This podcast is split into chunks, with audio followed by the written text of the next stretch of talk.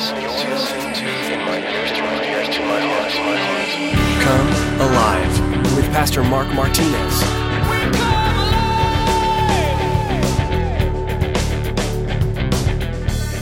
Real salvation happens suddenly. God doesn't say, oh, okay, well, you've got to fulfill these 10 steps. And when you're done with that, then you've got to do a certain amount of time of community service over here in this area. And then when you're done with that, you've got to read the whole Bible twice, forwards and backwards, and memorize all. No, suddenly, Lord, I, I'm a sinner. I, I need forgiveness. Accept me into your heavenly gift. Write my name into your Lamb's book of life. However, you prayed that prayer, it was sudden.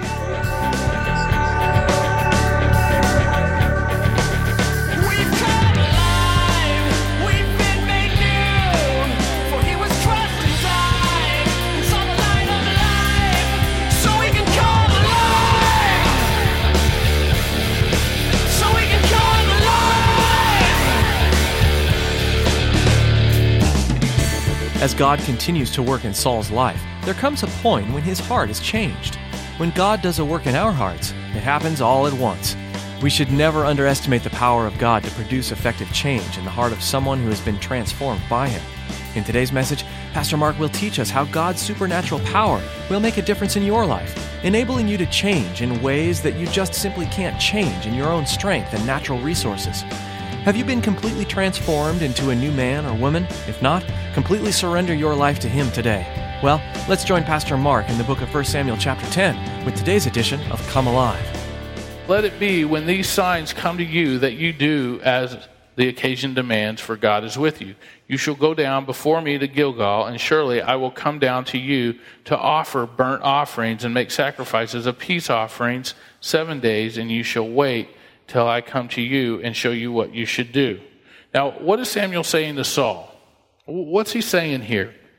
He's saying, You've been liberated to do whatever you want to do, but don't do a thing until I talk with you. And you might be like, Well, wait a minute, that's kind of a little bit of a contradiction. You can do whatever you want to do, but don't do it until I talk to you. Well, it's true. The Christian life, we need to understand this. And if you're taking note, the Christian life has limitations and it has some liberties. We have some liberties and we have some limitations. And so here's an illustration. Let's say two guys are about to run a race on a very narrow path. And just as the guy shoots the gun to start them off, one of the guys somehow gets turned around and starts running the opposite direction. And some of us kind of chuckle at that, and it's funny because it is funny. I mean, like, how would that happen? Who's going to win the race? The guy running the right direction or the guy running the wrong direction? Well, of course, the guy running the right direction. And so that's what happens. And so the coach is like, hey, you got to turn around. You've got to turn around. If you don't, you're not going to win the race. You're not even going to finish the race. But the guy could say, no, no, no, no. It's good. I'm fast and I'm on the right path. And all of that is true. He's on the right path and he is fast. There's no denying it. But I don't say if as the coach, I don't doubt that you're fast or even on the right path, but I'm here to tell you you're going the wrong way. And if you keep going the wrong way, you're going to lose. It doesn't matter. The guy running the right direction will win. The other guy running the wrong direction on the right path, he's not going to win. He will lose. So in the Christian faith, I've got incredible liberty. I can do things that I could never do before when I wasn't a Christian. I have a liberty to do certain things that I could never do before when I wasn't a Christian. One of those amazing things to me is entering into the throne room of God. Who has access to that besides you and I as Christians? No one. No one has access to that. So why? Well, if you think about it, I have been freed from that harness that held me, that sin that used to hold me back. And so I've been free. When I met the Lord, He has liberated me to be what He called me to be. Another thing is I can actually hear the voice of God.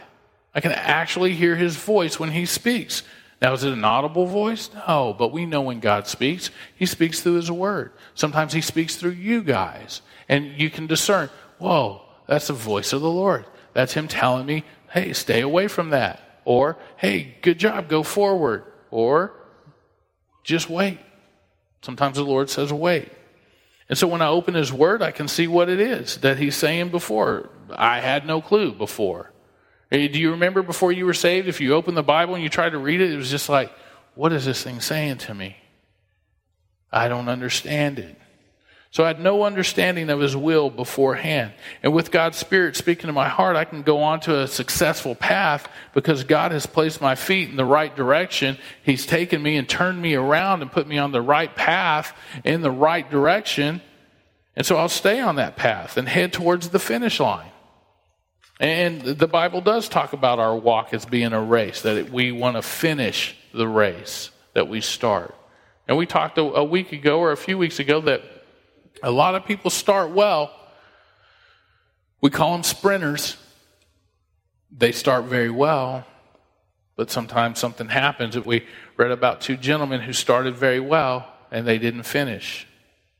See, but if you go the wrong direction, thinking that you're doing the right thing, but it's really wrong, well, that's why your coach, it may be a pastor, it could be a friend that's a Christian, that are saying, hey, you're going the wrong way. And here's the deal no one, who in here wants to do the wrong thing? Nobody wants to. Everybody wants to do the right thing.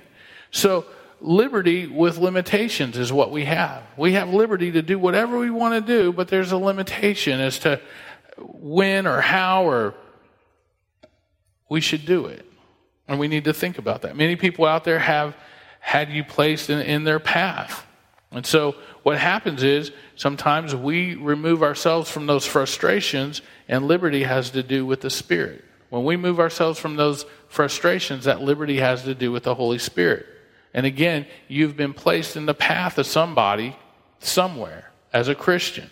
Uh, uh, His Holy Spirit is maybe courting or cooing somebody. And you might know them. You might have had some conversations with them about Christian things. Maybe they've had some questions for you and, and you didn't know how to answer them, but you can always say, wow, you know, that's the Holy Spirit starting to work in this person's life. You start to see it.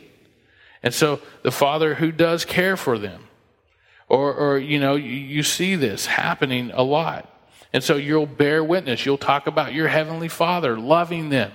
Hey man, you got somebody in heaven. Yeah, you may not feel loved here. You may not feel loved at home, but man, there's a heavenly Father in heaven and he loves you. He loves you so much that he allowed his son to die for you. And so there's that fatherly concern. And now a bunch of brothers and sisters in the Lord, you know, they enjoy communion and you say, Hey, there's this guy, there's this girl. Will you pray for them? And they start to pray. You invite them to church and they meet them. And our prayer every Sunday morning is, is when somebody comes up to this building that they feel the love of the Lord that they feel that God is moving. And so God's Spirit moving in your life, and you're ready to become another man or another woman. That person that has, God has placed in your life may be ready to become another man or another woman. They just don't know how to do it. I know for myself, the Holy Spirit was talking to me, but I didn't know it was the Holy Spirit. I was an atheist. And I was looking at Mormonism. I was looking at talking to a friend that was a Mormon saying, Hey man, I really need to get plugged into a church. I didn't know why I wanted to get plugged into a church. I mean, I just woke up one day and I was sitting there and I started thinking about my life and my past and I was like, man, it would be good to go to church. And I drove by many churches. And I even stopped at one. It was a Catholic church because my family in, in, in, New Mexico is very Catholic. And I thought, well, you know, I'd, I'd probably fit in a little better with these people. And, and man, my uncles are Catholic and they, they still get a drink and they get drunk. So that seems like a cool one to go to. And so I walk in and uh, I, I check the place out, and the guy asked me, he's like, "What? You, uh, is there something I can help you with?" I go, "Yeah, I'm just checking it out, seeing if I want to come to church here." And he goes, "Where do you go to church now?" And I was like, "I don't." And he goes, "Oh." I go, "But I'm Catholic." And he goes, "Well, you're not Catholic. If you don't go to church, you're not Catholic." And I was just like, "My family's Catholic," and he's like, you're not Catholic. You were born into a Catholic family. So when he told me that, it made, I was like, okay. So I'm not bound by any kind of family religion thing. And he was like, no. And I'm like, cool, see ya. And I left. A couple weeks later, I'm driving down the road and I'm listening to a Christian program. I don't even know why that was on my radio, but I heard a guy named Greg Laurie talking. I challenged him and said, hey, dude, if you're real, and I knew radio because my dad was in radio. I said, if you're real, You'll make this guy tell me to pray that prayer he was talking about. And I knew it was a pre recorded message. I could tell by the sound of it on the radio. And so I sat there and I was like, kind of chuckling, going, whatever. I just need to go to church so I can feel good. I just need some fire insurance. I don't want to do all this stuff. And so the next thing I know, I'm driving down the road and I'm laughing, and the guy says, Well, that's today's program. And I was like, I knew you weren't real. You can't do it. If you were really God, you'd have been able to make this guy. And I'm like having this out loud conversation in a Jeep driving down a, a road called Paseo del Norte in Albuquerque, New Mexico, just looking at the desert, going, There's no God. If there was a God, this place would be green. There'd be something out here better than sand. And then as I kept driving, he goes, and today we have Greg in the studio. And I was like, oh, that's cool. It's probably pre recorded from two days ago. And so they start talking, and they were talking about salvation. And the guy goes, um, and Greg Laurie goes, yeah, you know, even if you're in your car, you can pull over right now. And I just kind of looked at my radio and like, seriously? And I did. I pulled over right then. I was blown away that that could happen. I was totally blown away, totally kind of freaked out jumped out, prayed the prayer, and went and told some people, said, Hey, I, I prayed this, and I knew that they were Christians, and I said, Is it, is it, what's that mean? And they're like, Man, that means you're saved. And so people started coming and bringing gifts of lattes and burritos and things like that. And I thought, wow, I like this being a Christian. Awesome. Can't wait till tomorrow. Wonder what's for dinner. But it was one of those things where it was just like, it was an amazing thing. But I'd been looking, I'd been searching. Something was telling me that I needed something. There was something more than that void couldn't have been filled because I tried the drugs, I tried the alcohol, I tried the being successful businessman or making the money and all that stuff. Nothing worked. Nothing felt right. When that happened, it felt complete. It was amazing how that worked. So here, you start to see that we have these limitations, but we don't mind them. Uh, they're to keep us on the path. It's kind of like, you know, people are like, well, I don't like rules. Well, you need them. Because if there wasn't speed limits and there wasn't certain rules, then man, it'd be just crazy everywhere. So there are certain limitations that we need, and God gives us those certain limitations to keep us on the right path so He can call you to be all you can be. So what happens next? Verse 9. So it was when he had turned his back to go from Samuel that God gave him another heart, and all those signs came to pass that day. When they came there to the hill, there was a group of prophets to meet him, and then the Spirit of God came upon him, and he prophesied among them. And it happened when all who knew him formerly saw that he indeed prophesied among the prophets, that the people said to one another, What is this that came upon the son of Kish? Is Saul also among the prophets? And then a man from there answered and said, But who is their father? Therefore it became a proverb. It's also among the prophets? And when he had finished prophesying, he went to the high place. So, this change of heart in verse 9, you, you, look at this and it says, So it was when he had turned his back to go from Samuel that God gave him another heart. And all those signs came to pass that day. The change of heart happened suddenly. It happened suddenly. We need to see that. Just like salvation. Real salvation happens suddenly. God doesn't say, oh, okay, well, you've got to fulfill these 10 steps. And when you're done with that, then you've got to do a certain amount of time, a community service over here in this area. And then when you're done with that, you've got to read the whole Bible twice, forwards and backwards, and memorize all. No, suddenly. Lord, I, am a sinner. I, I, need forgiveness. Accept me into your heavenly. Write my name into your Lamb's book of life. However, you prayed that prayer, it was sudden. If it was real. Let me say that. If it was real, it was sudden. So it happened suddenly. And we see by the reaction of the people that there was a change in Saul. You see this change all of a sudden. They're like, is this the son of Kish? What happened? There's a change. He is no longer a shy country bumpkin. He's caught up in the singing and proclaiming of the prophets. It was amazing. I got saved. I went to church and I wanted to sing. I wanted to hear about the Bible. I wanted to hear what the guy said. Prior to that, I didn't care. I didn't care what happened in the big buildings that said church. All I knew is they took up a lot of money. And the one thing I found amazing was that the one I went to didn't pass a plate. I got to keep it all for me had coffee money after church, and they had a coffee shop. I was totally blown away. So it was suddenly. And then there's this change. Salvation is amazing. It's great, and it's the coolest thing to watch it work. When it's real, it's amazing to watch salvation work in, in the life of a person. So, how does it work? Well, one, it happens suddenly, what we talked about. Number two, it happens supernaturally. And three, scripturally. It happens scripturally. Suddenly, if you turn to John 14, 12 with me, it's in the New Testament, John 14, 12. It says, Most assuredly I say to you, he who believes in me, the works that I do, he will do also. The greater works than these he will do because I go to my Father. And whatever you ask in my name that I will do, that the Father may be glorified in the Son. If you ask anything in my name, I will do it. If you love me, keep my commandments. And I will pray the Father, and he will give you another helper that he may abide with you forever. The Spirit of truth, whom the world cannot receive because it neither sees him nor knows him, but you know him, for he dwells with you and will be in you. And so I'm not suggesting by any stretch of the scripture here that Saul is a regenerated man, that it says he's been given a new heart. And we know, if you know the story, that all of a sudden Saul turns. Something happens to Saul. But for you and I, for the point of you and I, speaking of salvation in the New Testament, because we know that in the Old Testament, God could give his spirit and take it away whenever he wanted. But in the New Testament, for you and I, oh, we get it. What's it say? Forever forever. If you're truly saved, you get it forever. He will be with you. Circle with.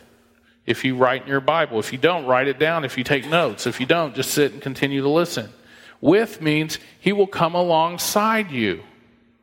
He will be with you. He'll be alongside you. That's what happened to me. The Holy Spirit was alongside me prior to my salvation. Hey, Mark, go in there. These weird things started happening. He'll be with you, and then He'll be in you, and He can actually come upon you. See, before you came to Christ, the Holy Spirit was working with you, alongside you. He would come along and whisper sweet somethings in your ear, and you would sense that little tug or that pull.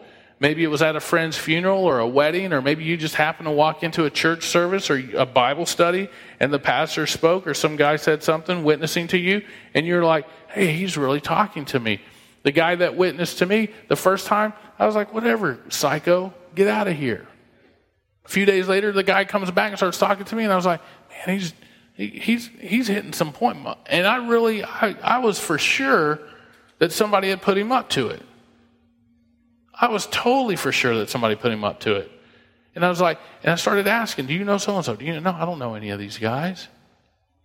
I was like, that's weird.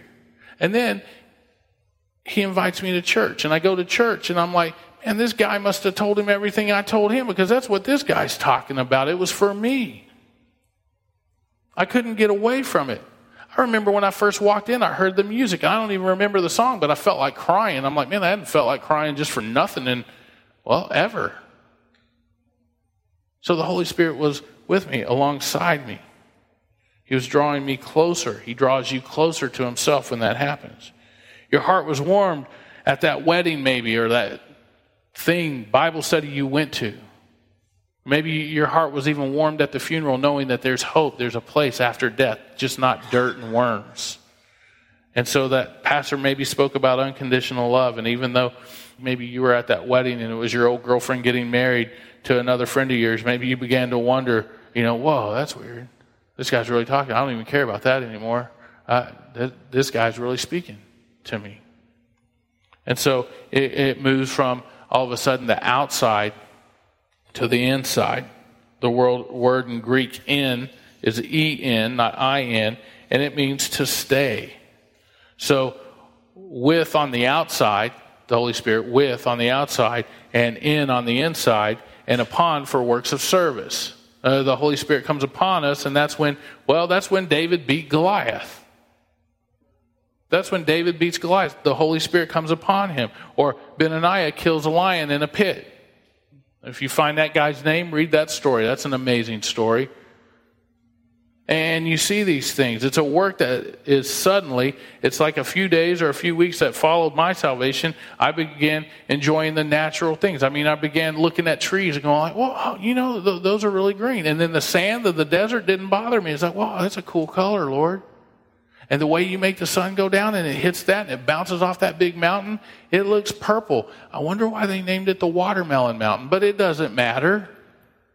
I'm just enjoying the things you allow me to see. My eyes were open to these natural things, and then all of a sudden they were open to spiritual things, little by little. I'd walk by somebody and I'd see them like, hey man, is everything cool? And they're like, man, really? No. Uh, my unsaved friends began seeing me as a different guy. I lost some of them, a lot of them. Well, I was cool with that. The Lord gave me a bunch of really cool guys that were Christians. But, you know, I began to see people as moms and dads instead of just people, just somebody that was in my way. I began seeing little kids as children, somebody's child. I was once a child and I started relating. I was like, man, I'm getting all soft. God, don't do this to me. Things started to change.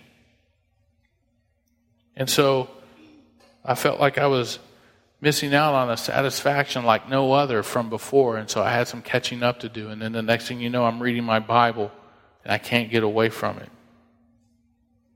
I was like crazy. Look at verse 9. I had another heart, is what it says. I had another heart. God had given me another heart. It was 2 Corinthians 5.21. It says, For he made him who knew no sin, sin for us, that we might become the righteousness of God in him. He, he took my sinning heart. He gave me a glorious heart. I think God's got this big dumpster in heaven with hearts in it that he just says, Here, man, that one's nasty. Oh, let me give you a new one. He tosses it, gives you a new heart. And you start to have this new outlook. See, when you, when you really meet Jesus, when you really, really meet Jesus, you will really, really become all about Jesus. I said it the other night on Wednesday night, and, and, it wasn't to shock anyone, but I really, truly believe if you generally, throughout the day, do not think about Jesus most of the day, eh, then you might not be born again. You might have to ask yourself, what has precedent over your mind? If this mind must be in us, this Christ like mind must be in us. If the Holy Spirit lives in us, what's the Holy Spirit do? Supposed to do? Point us to Jesus. Right? The Holy Spirit's job is to point to Jesus. Is our, our, are we pointing to Jesus with our life and our lifestyle? Or are we pointing in another direction? You can say, well, you know, this is the world we live. No, it doesn't say, well, depending on the culture and the time 2,000 years from now, you're supposed to live differently. It says, no, the Holy Spirit lives in us, right? Inside of us.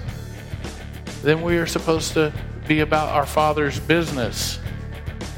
You see, what was Jesus about? He was about the kingdom business. We've come alive. Thank you for tuning in again today to Come Alive. Pastor Mark will have much more to teach us from this study of 1 Samuel when you join us next time. If you'd like to hear more messages from Pastor Mark, we'd love for you to subscribe to our podcast. Just search for Come Alive in your App Store or on iTunes. Before our time is through with you today, though, Tracy would like to tell you how you can be a part of the ministry of Come Alive. Come Alive and radio programs like it are powerful tools that God is using to advance His gospel message here on earth. And we know that God is blessing many through the ministry of this broadcast. We want to make sure we keep God at the center of what we're doing, and that's where you come in. Would you keep Come Alive, Pastor Mark, and those who have heard this program today in your prayers? Your intercession on our behalf is greatly appreciated. Thanks, Tracy. Another way you can be involved is through financial support. Here at Come Alive, we rely on the kindness of donations to be able to provide you with quality produced programs. We'd like to ask you to prayerfully consider donating and want you to know that any amount is useful and greatly appreciated. Find out more at comealiveradio.com or you can text a donation to Calvary Katie at 77977. That's 77977. Thank you for bringing this matter before the Lord, and thank you for being a part of our listening audience today on Come Alive.